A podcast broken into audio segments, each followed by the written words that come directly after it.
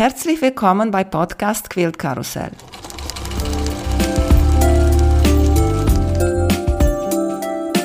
Mein Name ist Emanuela Jeske.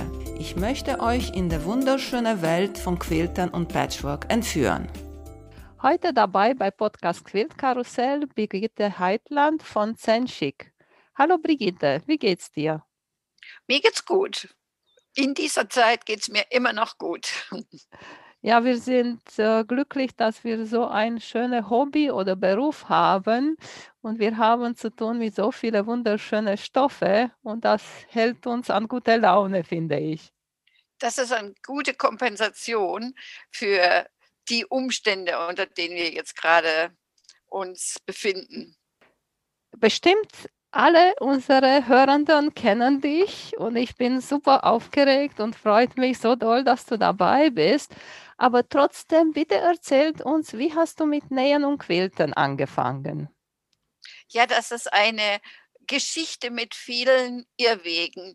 Ich war als kleines Mädchen immer bei meiner Oma und die Oma hatte eine Cousine, die war Schneiderin und die hat immer für die ganze Familie genäht und ich wollte da auch mitmachen. Und dann habe ich zur Oma gesagt, wir hatten damals eine Nähmaschine, die noch mit so einem Wip, mit einer Fußwippe bedient wurde. Eine ganz alte 1907 Pfaff. Und da habe ich zur Oma gesagt, ich möchte das auch lernen. Da hat sie gesagt, sobald deine Beine bis an die Wippe reichen, zeige ich dir das. Und da war ich sechs und da hat sie mir das dann alles ganz wunderbar didaktisch beigebracht. Und dann habe ich mal meine Puppenkleider und meine eigenen Kleider genäht, aber ich wusste überhaupt gar nicht, was ein Quilt ist, bevor ich 40 wurde.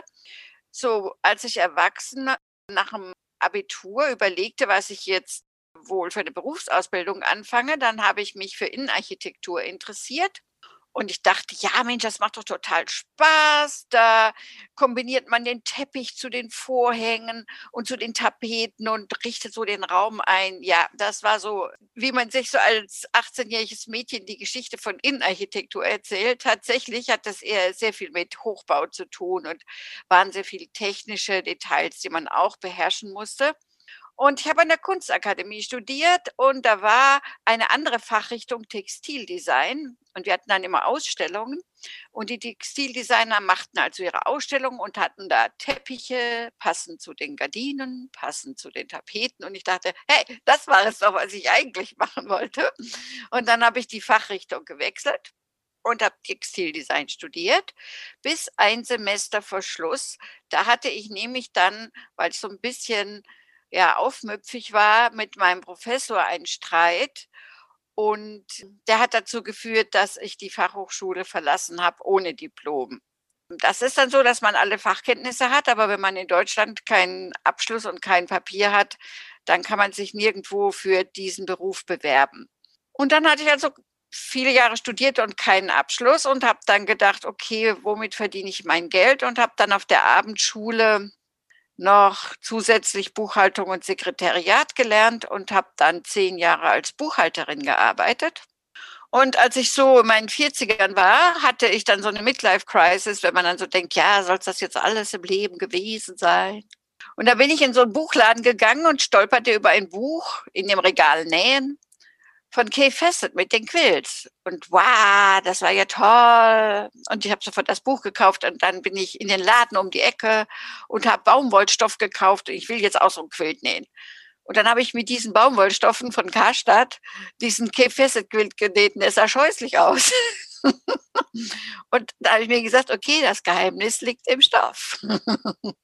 dann bin ich auf eine Stoffmesse gefahren und ich wusste, ich wollte diesen Quilt aus dem Buch nähen. Der braucht 20 verschiedene Stoffe von Fessett. Und die waren ja damals für meine Verhältnisse, oder sind sie heute auch noch, Quiltstoffe sind recht teuer. Und ich dachte, Mensch, wie kriegst du die zum günstigeren Preis? Ja, ich will den Gewerbe an und dann kriege ich die zum Einkaufspreis. Das ist ja die Hälfte.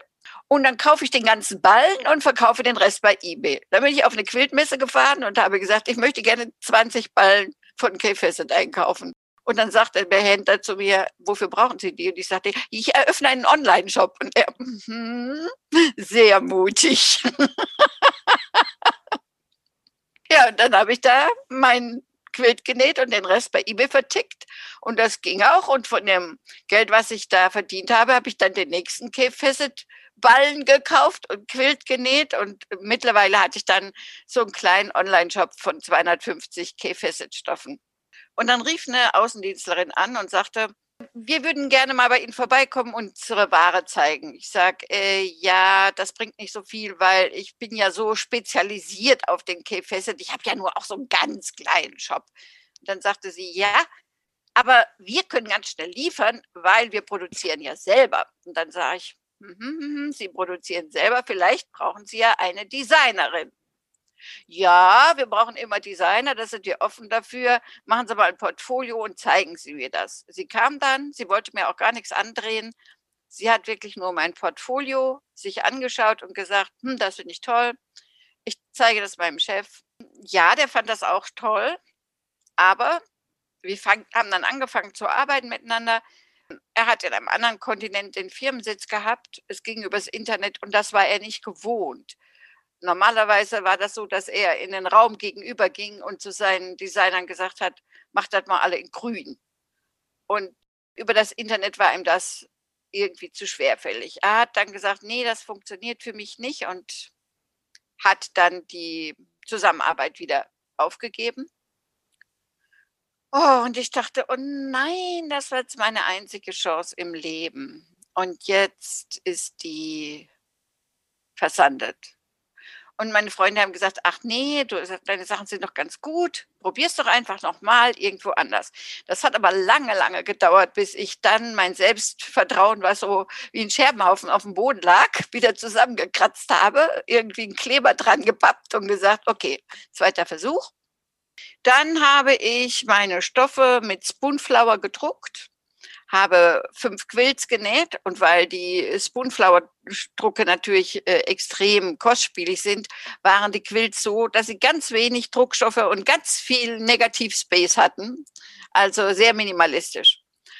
Und dann habe ich mir bei der Bank einen Kredit genommen und gesagt, ich muss jetzt einen Flug buchen und ich muss zur internationalen Quiltmesse, damals war das gerade in Kansas, fliegen und da muss ich einen Stand aufbauen dann habe ich diesen Plan von dem Veranstalter bekommen, wo dann drauf gezeichnet war, mein Stand ist drei mal drei Meter. Dann denke ich, das ist ja eine ganz schön enge Nische und ähm, äh, es sieht bestimmt total pupselig aus.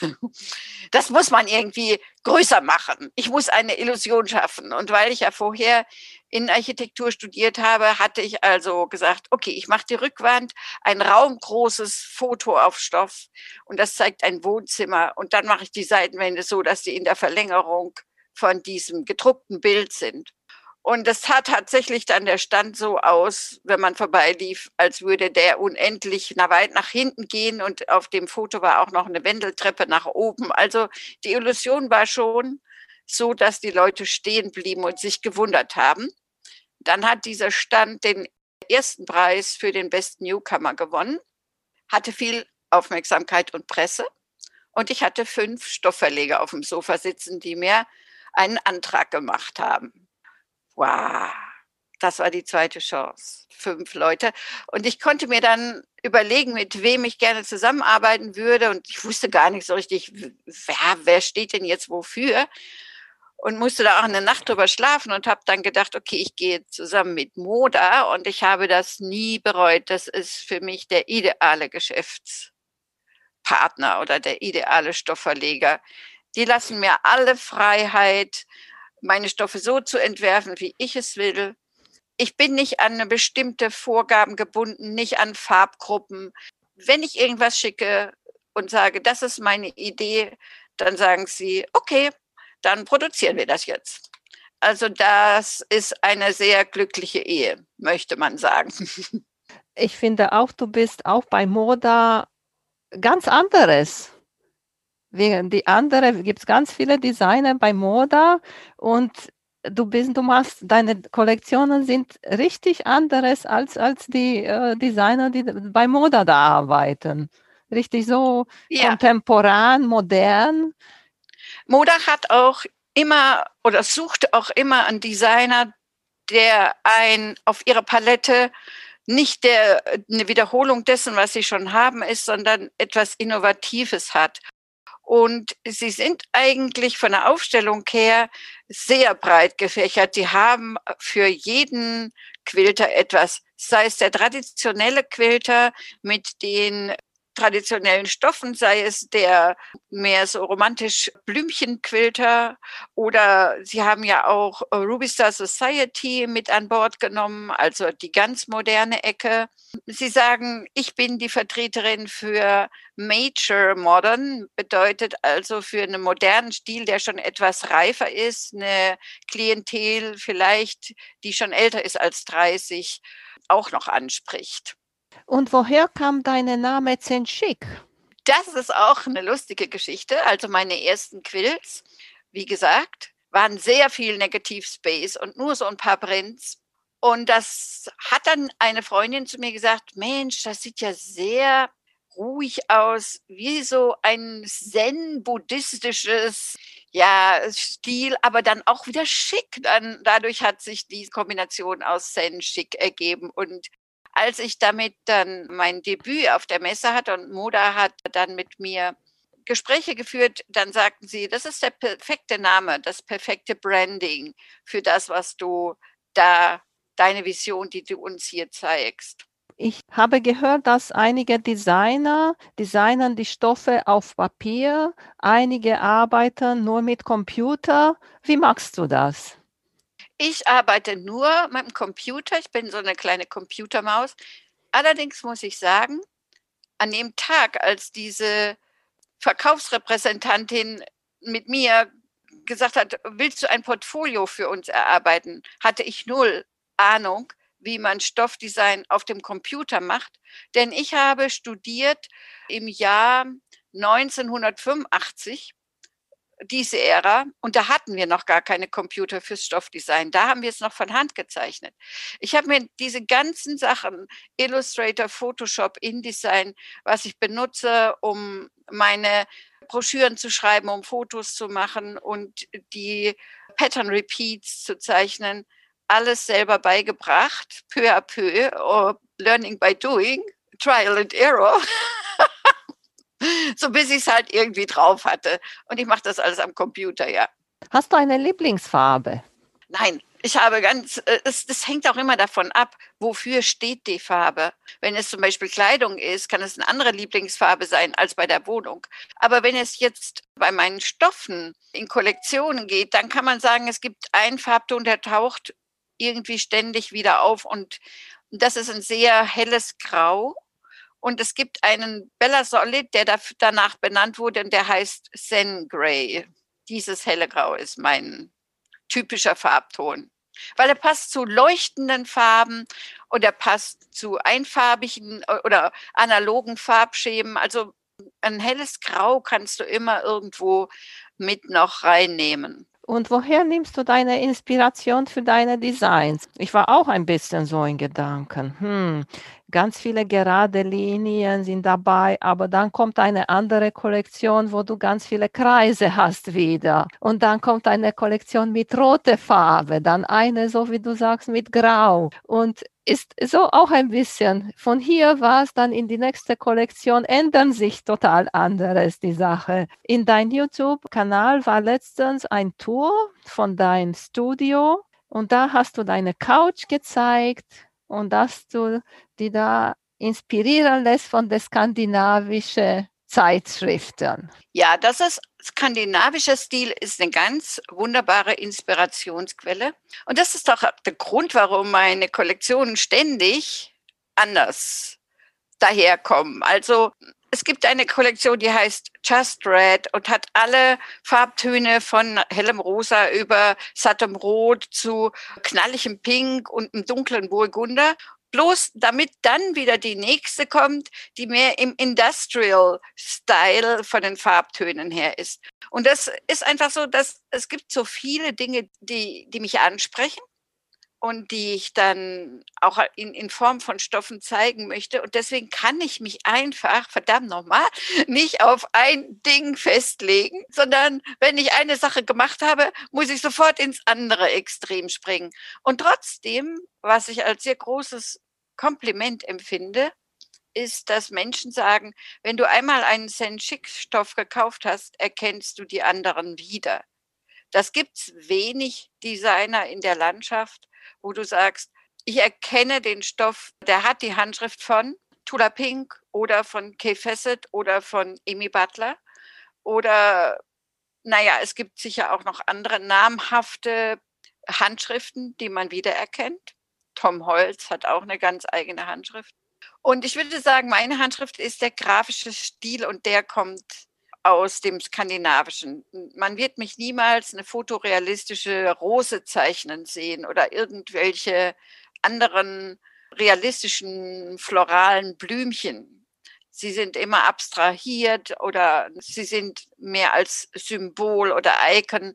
Und das ist dann die grafische Seite, die so aus dem skandinavischen Raum kommt, die dann in allen meinen Stofflinien durchgängig wieder auftaucht. Nähst du auch in deiner Freizeit? Ja, aber leider nicht mehr so entspannt, wie ich das früher konnte. Entweder habe ich schon meinen Berufspart den Tag über gearbeitet und bin dann müde und habe gar nicht mehr so richtige Lust, jetzt noch für mich selber was zu machen. Oder es mischt sich so, dass ich schon, wenn ich für mich was mache, auch gleich im Hinterkopf habe, naja, da könntest du dann auch einen Blogpost drüber schreiben. Mach das mal in ordentlich. Mach mal noch gleich zehn Fotos dabei. Und nähst du auch mit anderen Stoffen oder nur mit deinen Stoffen? Ich habe auch schon mit anderen Stoffen zwischendurch genäht, wenn mich irgendwas total anspricht als wir noch die Möglichkeit hatten, international zu reisen und wir waren auf der Messe, dann hat man ja manchmal von anderen Designern eine kleine Warenprobe mitgenommen und dann hat man zu Hause auch noch was äh, mit dieser Sache gemacht. In der Hauptsache ist es halt doch Sachen, die ich dann auf meinen Blogposts oder Instagram oder so zeigen will und dadurch sind es dann auch meistens meine Stoffe. Aber es gibt viele andere Designer, die ich auch gerne leiden mag und sage, okay, da könnte ich mir auch was von nähen. Zum Beispiel ist Jennifer Sampu ein Designer, die ich sehr gerne mag. Ich finde die Ombres von V Co. total schön und würde da mal gerne was mitmachen.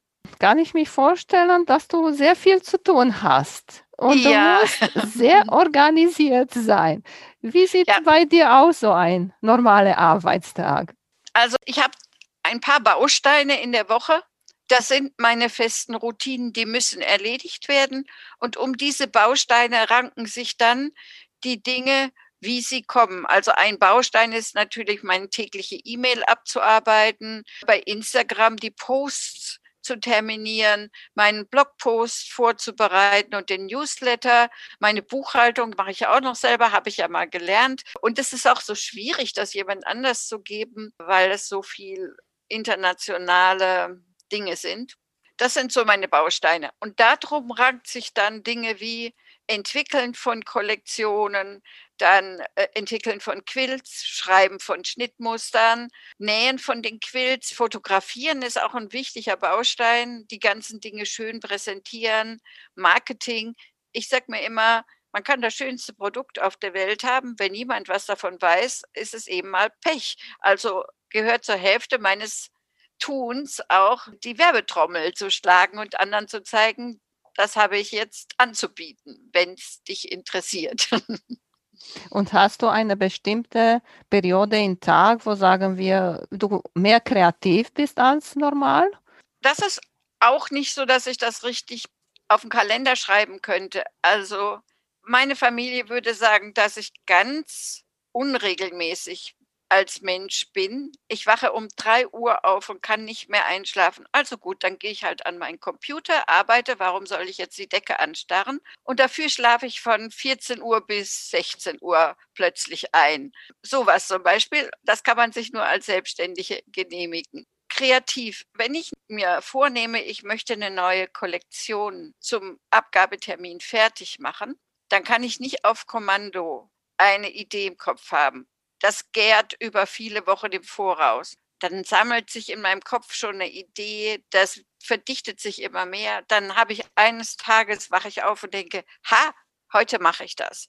Dann setze ich mich meinetwegen um sieben an den Computer morgens und dann arbeite ich bis abends um zehn und dann ist die Kollektion in zu 80 Prozent fertig. Alles andere ist dann, ja, ich muss noch mal drüber schlafen. Vielleicht nehme ich das Muster raus und das Muster rein. Aber dann bin ich absolut im Flow und muss auch sozusagen wenn mich die Muse küsst, ja, dann muss ich das auch durchziehen. Dann kann ich jetzt nicht sagen, okay, 16 Uhr, Schreibtisch fertig, morgen geht's weiter. Das geht nicht für mich. Mhm. Und ist es schon mal passiert, dass du hast, sagen wir, gerade eine Kollektion fertig und kamst du, kam eine super Idee und die passte nicht mehr rein? Das archiviere ich dann. Also wenn ich Ideen habe und ich habe ja immer mehr Ideen, als ich brauche, dann pinne ich die alle auf mein Kollektionsboard. Das ist sozusagen ein privates Board. Und da kommt das alles drauf. Und wenn ich nächstes Mal wieder an einer Kollektion arbeite, gehe ich da mal hin und gucke, was habe ich denn sonst noch so alles schon erarbeitet und was könnte ich da zunutze machen. Bei dir auf der Seite habe ich 24 Stoffserien gezählt. Und wie du sagst, du hast zwei mit Weihnachten Mhm. Und ich habe mir gedacht, hm, zwei ist nicht viel. Dann ja. war nochmal eine K Kategorie bei Moda da, die hieß Style. Und davon, davon hast du auch zwei Kollektionen, hieß das. Und dann die Rest sind genauso, wie du gesagt hast, Metro. Mhm. Hast du noch mal so, vielleicht sagen wir, ein Thema, die du unbedingt machen möchtest, sagen wir Halloween oder vielleicht wieder Weihnachten oder sowas? Also ich bin gar nicht so sehr in den sogenannten Novelty Prints. Halloween ist ja ein Thema, wo man dann durch das Stoffmotiv Bezug auf meinetwegen, was das Halloween wiedererkennbar macht, Kürbisse, Gespenster, diese Dinge. Und das ist nicht dieses sophisticated Scandinavian, was so meins ist. Deswegen reizt mich Halloween überhaupt nicht. Und auch das Gleiche war mit Weihnachten. Lange, lange habe ich mir gedacht, nein, ich fange nicht an mit Christbäumchen zeichnen. Das lasse mal die anderen machen. Und dann kam Moda und äh, hat gesagt, okay, wie wäre es mit einer Weihnachtskollektion? Und ich habe dann versucht, das elegant zu machen mit Schwarz-Weiß und so einem skandinavischen Touch und habe das dann auch White Christmas genannt. Genauso jetzt die neuere Kollektion, Weihnachtskollektion, die heißt Chill. Das ist auch eher eine Winterkollektion. Da gibt es einen Druckstoff dabei, wo man Christbäumchen sieht. Aber alles andere ist Schneeflocken und ja, abstrahierte Dinge, zum Beispiel ein verwehtes Schneefeld okay, das ist jetzt nicht irgendwie was Figürliches, was man so sofort, ah, Weihnachten wiedererkennt, aber man kann es für Weihnachten nutzen. Das ist mehr so meins, mehr so in der Symbolik bleiben und nicht so sehr im realistischen gezeichneten. Und magst du so zwei Kollektionen pro Jahr oder? Ach, das ist auch ganz unterschiedlich. Dieses Jahr habe ich sogar, ich glaube, fünf. Ich habe mit einer gestartet, da hatte mich Moda gefragt, ob ich wegen dieser niederschlagenden Stimmung, die wir oft in dieser Situation mit Corona empfinden, solche Paneele machen kann, auf denen aufmunternde Zitate draufstehen, die man dann zum Beispiel vorne auf Taschen oder für sonstige Accessoires nimmt. Und das ist eine ganz kleine Serie, die hat glaube ich, zwölf Stoffe in so einem stärkeren Canvas. Die habe ich gemacht. Dann habe ich eine Kollektion, die kommt jetzt in die Läden, die heißt Dance in Paris. Das war ein Nachfolger von Day in Paris. Da können wir gleich auch noch über den Quiltelong sprechen, wenn du magst. Dann habe ich eine Kollektion gemacht. Die ist mehr in so Leder, braun, schwarz, weiß.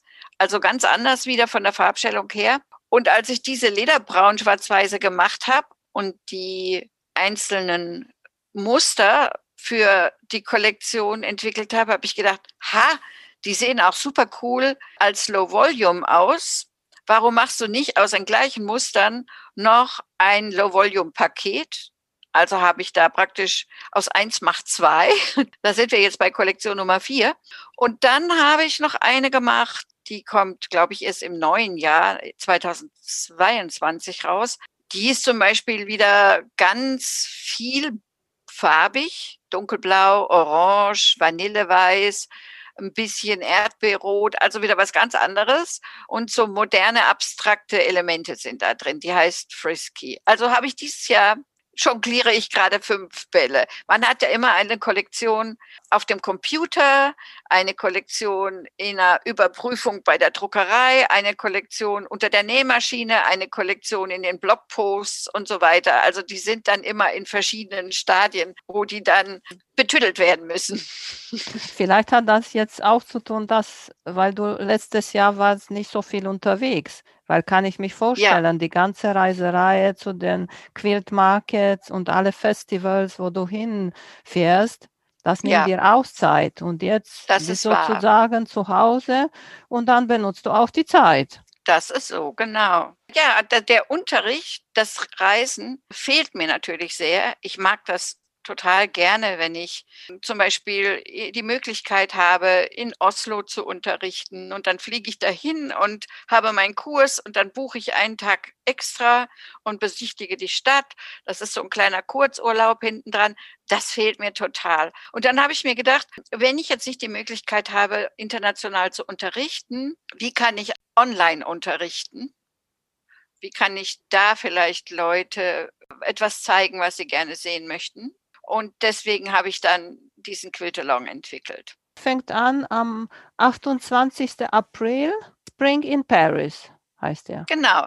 Wir hoffen, dass die Stoffe pünktlich zum 12. April ausgeliefert werden. Das ist eigentlich das Datum, womit wir rechnen. Und am 28. April würden wir dann starten. Das heißt, in der ersten Woche kann man sich noch die Stoffe erstmal suchen und wir bringen auch ein Blatt Papier mit einem leeren Raster, wo man zeichnen kann, wie man wo welchen Stoff benutzen will. Wenn man jetzt an diesem Quiltalong teilnehmen möchte, dann sollte man am besten sich auf meiner Webseite auf der Page QAL, da ist so ein Formular, wo man sich für den Newsletter eintragen kann. Weil nur die, die diesen Newsletter bekommen, die kriegen diese ganzen Videotutorials. Die zeige ich jetzt nicht praktisch per Suchmaschine auf YouTube sind die nicht zu finden, auch nicht auf dem Blogpost, sondern nur für die Leute, die wirklich Lust haben, miteinander als Community zu nähen. Da muss man sich also praktisch in diesen Newsletter eintragen. Dann kriegt man sofort eine Begrüßungs-E-Mail, wo ein bisschen was erzählt wird, welche Stoffe kann ich benutzen, welche Größen gibt es. Und dann warten wir bis zum Startschuss am 28. April und fangen dann an, den Quilt zu planen, zuzuschneiden und dann zusammenzunähen. Die Leute können in der Facebook-Gruppe sich untereinander austauschen und zeigen, welche Stoffe sie gewählt haben oder auch, wenn sie Fragen und Tipps haben, können sie sich da auch miteinander austauschen. Und ich bin halt die Person, die per Videotutorial zeigt, wie habe ich diesen Quilt Schritt für Schritt genäht und wo kann ich dir noch vielleicht einen speziellen Tipp aus dem Nähkästchen geben. Sind alle Videos auf Englisch? Ja, Mhm. Okay. Äh, ich, wenn ich noch ein paar Minuten Zeit finde, werde ich die YouTube Videos mit deutschen Untertiteln untertiteln, sodass man sie auf Deutsch einschalten kann und das dann auch mitbekommt. Mhm. Ja, und eine Sache noch, jemand hat gesagt, wieso sagst du, dieser Quiltalong ist kostenlos, wenn man sich dann doch ein Schnittmuster kaufen muss? Ja, klar, ein Schnittmuster muss man sich immer kaufen, wenn man ein Quilt nähen will. Aber die ganzen Videotutorials, die ja natürlich auch stundenlange Vorbereitung und Arbeit brauchen, die sind kostenlos. Und wir haben noch zwei weitere Größen, die nicht im Schnittmuster sind, entwickelt für ein Babyquilt und für ein Queen-Size-Quilt.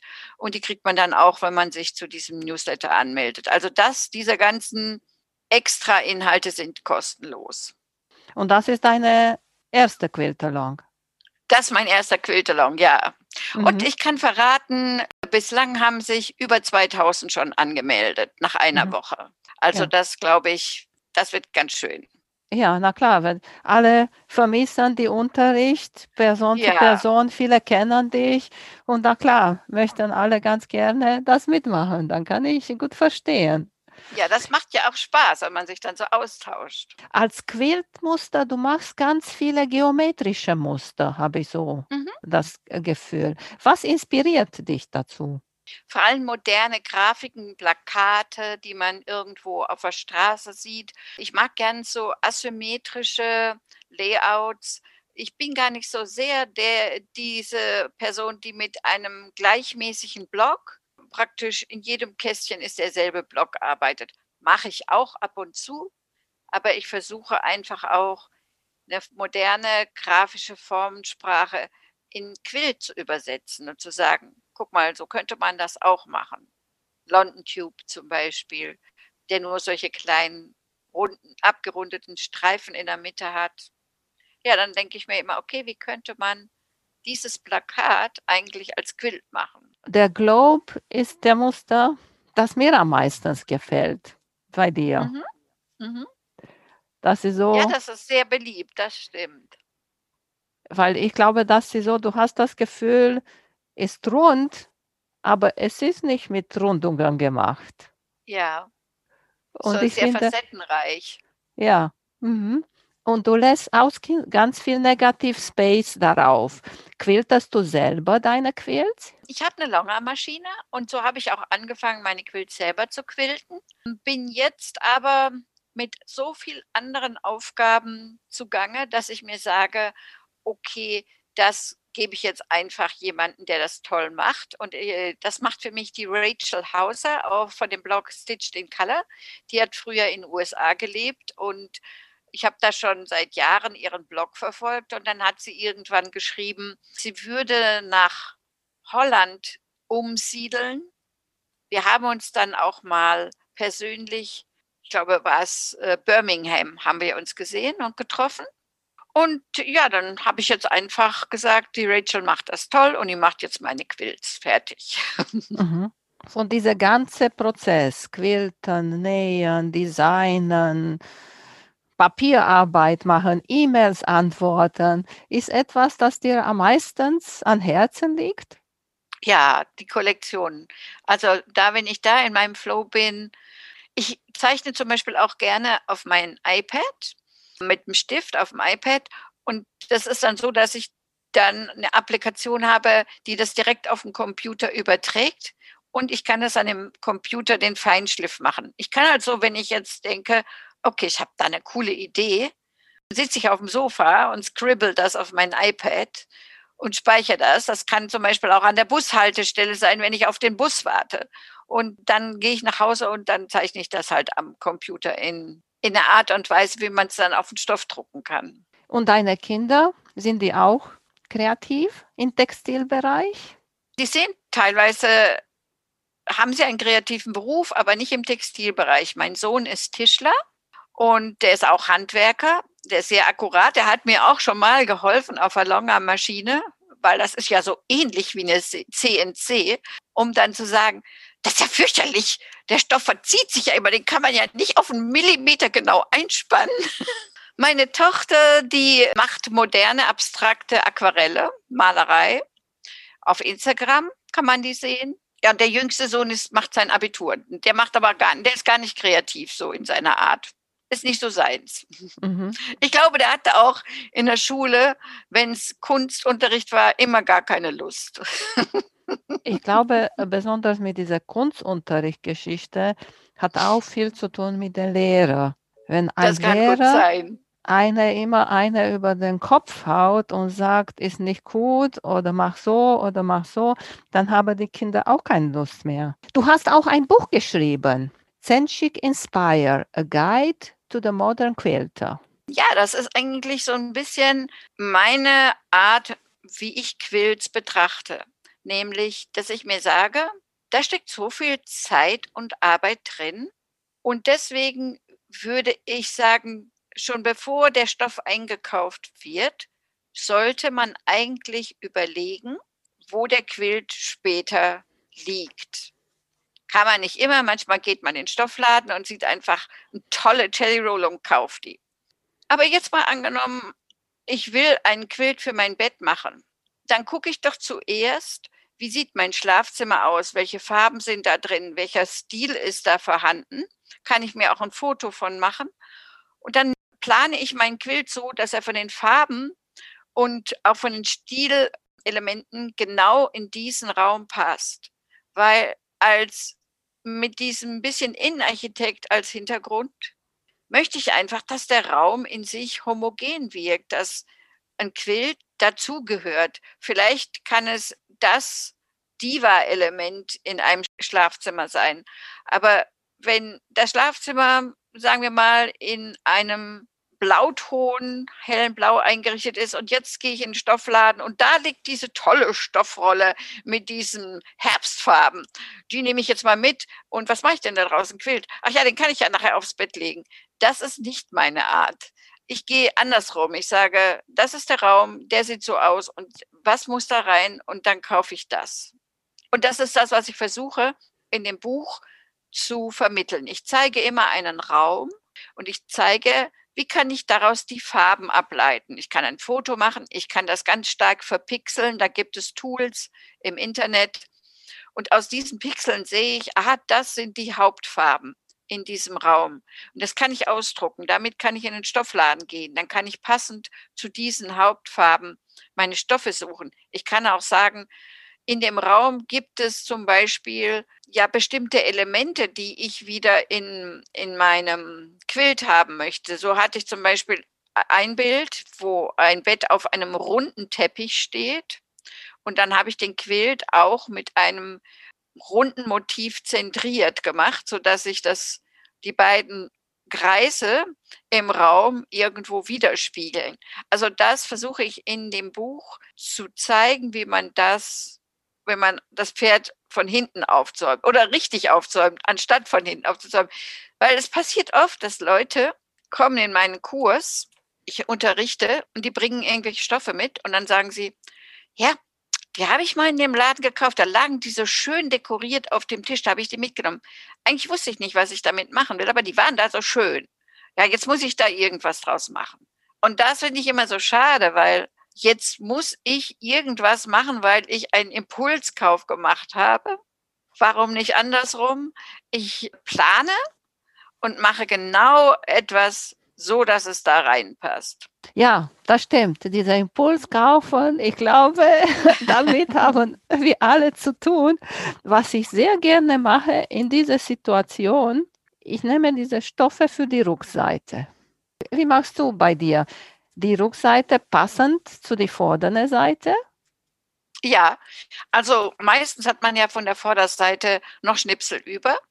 Und ich versuche dann, auf der Rückseite habe ich vielleicht einen dezenten Low Volume oder einen einfarbigen Stoff und mache dann noch einen Streifen aus den Schnipseln rein oder ein gepiestes Quadrat, wo ich dann sage, das wird nicht weggeschmissen, das kann ich noch verwenden. Damit kann ich noch auf der Rückseite einen kleinen Hingucker gestalten und dann hat das irgendwie auch einen Zusammenhang. Ja, klar. Und auch zwei Quills für eins. Genau. so ist das. Wann gehen los wieder deine Kurse? Praktisch morgen, oder? Wenn nach dir äh, wäre. Ja, also am 28. April mit dem Quiltalong. Das ist ein Online-Kurs. Ja, ich glaube, wir haben für September einen Kurs in Deutschland bei Flickenstube vorgesehen, 4., 5. September. Da wissen wir aber noch nicht, wie dann die Covid-Bestimmungen sein werden. Das wäre dann wieder ein Kurs, wo ich als Person gegenüber einer Person stehe. Mhm. Und was äh, machst du da in deinem Kurs?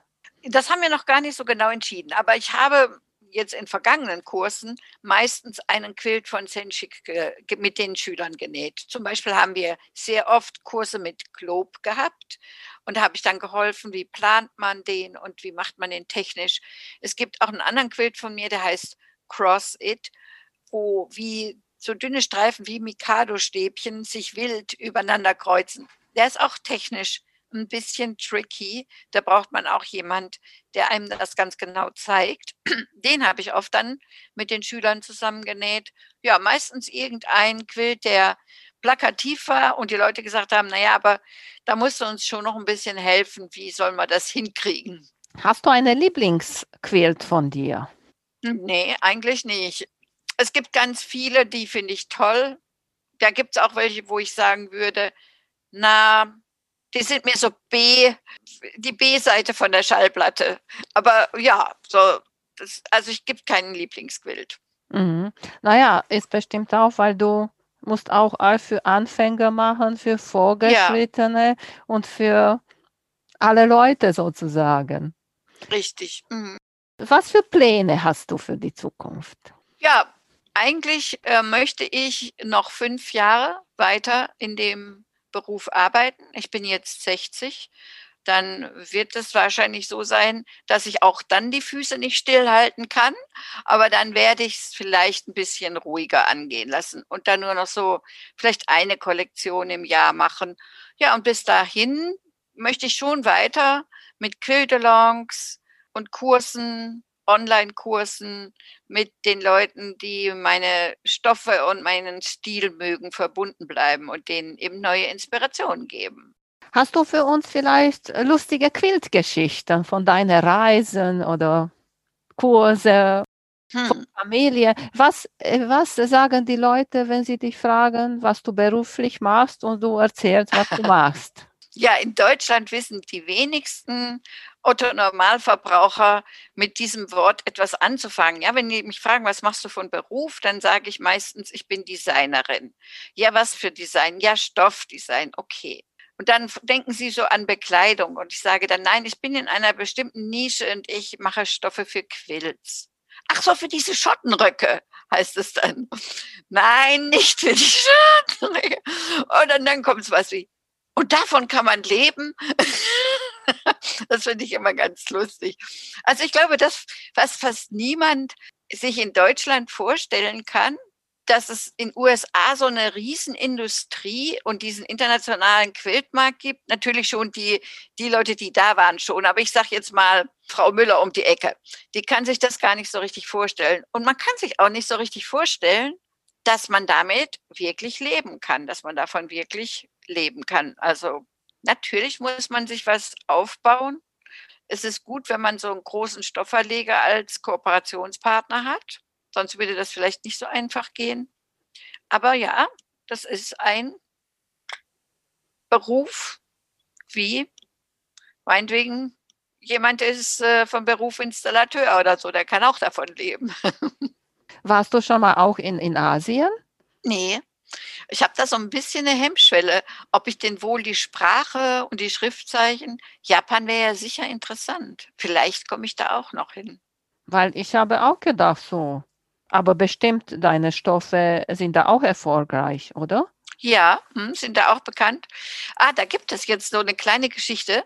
Äh, auf Instagram gibt es eine Frau, die macht, ich glaube, sie ist Koreanerin, macht wunderschöne Taschen, auch mit meinen Stoffen und die heißt Anna Studio. Anna Studio hat dann immer mal wieder einen Tag gemacht, wenn sie meine Stoffe verwandt hat und so bin ich darauf aufmerksam geworden und wir haben uns dann immer so gegenseitig Kommentare geschrieben. Und da hatte sie eine Tasche gemacht, die fand ich ganz toll. Und dann fragte ich sie, ja, hast du denn dafür ein Schnittmuster? Und sie meinte, nein, das habe ich aber nur in Koreanisch. Und ich sagte, ja, aber ich kriege das vielleicht mit Google übersetzt. Wir haben uns dann darauf geeinigt, dass ich dieses Schnittmuster dann mit Materialien als Materialset kaufe. Und sie hat es mir dann sogar handschriftlich in Englisch daneben geschrieben, übersetzt und geschickt. Hat alles super geklappt. Und dann klingelt es an der Tür. Der Postbote kommt und bringt mir ein Paket. Und da hat sie mir die Tasche, die ich äh, bei Instagram so sehr bewundert habe, das war es äh, so mit Sashiko-Stickereien. Die hat sie mir geschenkt. Wow. Das fand ich ganz toll. Also, dass mich jemand, der mich gar nicht kennt, nur aufgrund so einer Internetfreundschaft so reich beschenkt. So sind die Quilter und die Handarbeiterliebhaber. Ja, so sind die, genau. Wenn du noch mal etwas unbedingt auf die Herzen hast, Nö, eigentlich nicht. Das Einzige, was ich noch vielleicht einmal sagen muss, ist, viele deutsche Follower ein bisschen traurig sind, dass sie sagen, warum machst du immer alles nur in Englisch und nicht in Deutsch? Und das kann ich nachvollziehen und verstehen.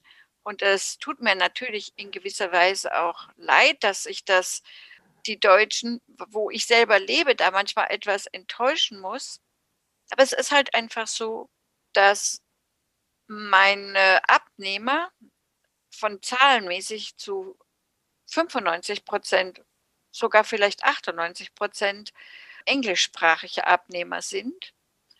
Und dass mein Tag halt nur so wie jeder andere auch 24 Stunden hat. Und wenn ich jetzt die gleichen Inhalte alle auch noch auf Deutsch schreiben wollte, dann könnte ich euch nicht so viel Inspiration, Stoffe und Schnittmuster geben, weil dann müsste ich meine Zeit sozusagen zur Hälfte, könnte ich die nur in Designprozesse einsetzen und die andere Hälfte wäre dann Bereitstellung aller Inhalte auch in Deutsch. Das, das erklärt vielleicht, warum ich das dann manchmal so als untreu, sprachlich untreu wahrgenommen werde. Ich hoffe, man verzeiht es mir und klickt einfach auf den Google Translate Knopf. Aber das ist ein allererste Interview, oder? Ja. Na, Ja. siehst du? So, damit sozusagen ist äh, so Pluspunkte für die deutsche Sprache. Ja, da war ich jetzt bei den Deutschen, genau. Ja, richtig, richtig. Okay, da ich freue mich sehr, sehr, dass du dabei warst. Ich danke dir für deine Zeit. Und ich danke dir, dass du das für machst, dass du mich, den Deutschen, im Podcast sozusagen einmal vorbeibringst. Ja, klar, du bist unsere Superstar oder Göttin oder so von den Quiltern. Nee, das, das ist richtig. Ich wünsche dir, Brigitte, alles Gute und wir sehen uns und wir hören uns bestimmt. Ja, danke schön. Auch dir viel Erfolg weiterhin. Danke. Vielen Dank für euer Interesse an meinem Podcast Quiltkarussell. Ich würde mich freuen, wenn ihr meine Folgen bei eurem Liebling-Podcast-Anbieter anhört. Wenn ihr Fragen und Empfehlungen zu meinem Podcast habt, bin ich bei Facebook als Quiltkarussell erreichbar oder via E-Mail unter quiltkarussell.gmx.de. Bis zum nächsten Mal, eure Emanuela von Quiltkarussell.